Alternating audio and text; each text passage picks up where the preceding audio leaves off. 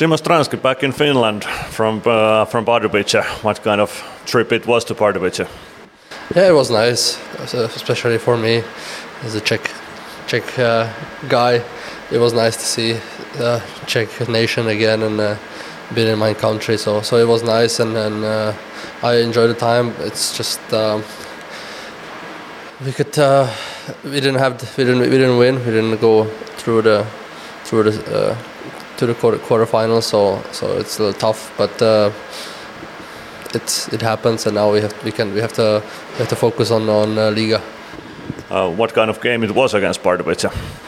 I think it was a good game. I think we play we play well. Uh, we we we had a lot of scoring chances, and uh, and I think we could uh, we, we could win that game and, and, and go through. But you know we didn't score on that five on three. Maybe that was the that was the uh, main reason why we didn't why we didn't go through. But uh, yeah, it it happens, and and uh, like I said, we have to focus on Liga. Yeah, now you have back-to-back games against Jukurit, your former team.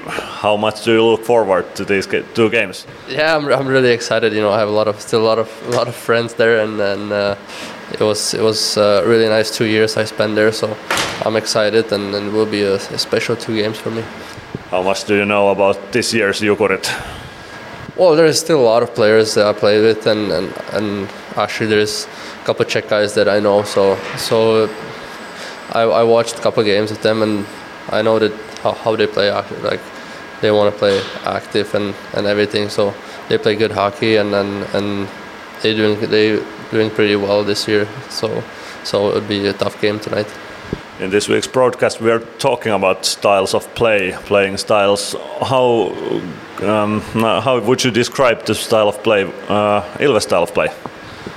Well, you know, I think we want to play. We want to set the tempo. Uh, like we want to, you know, play with the puck, a high high tempo game.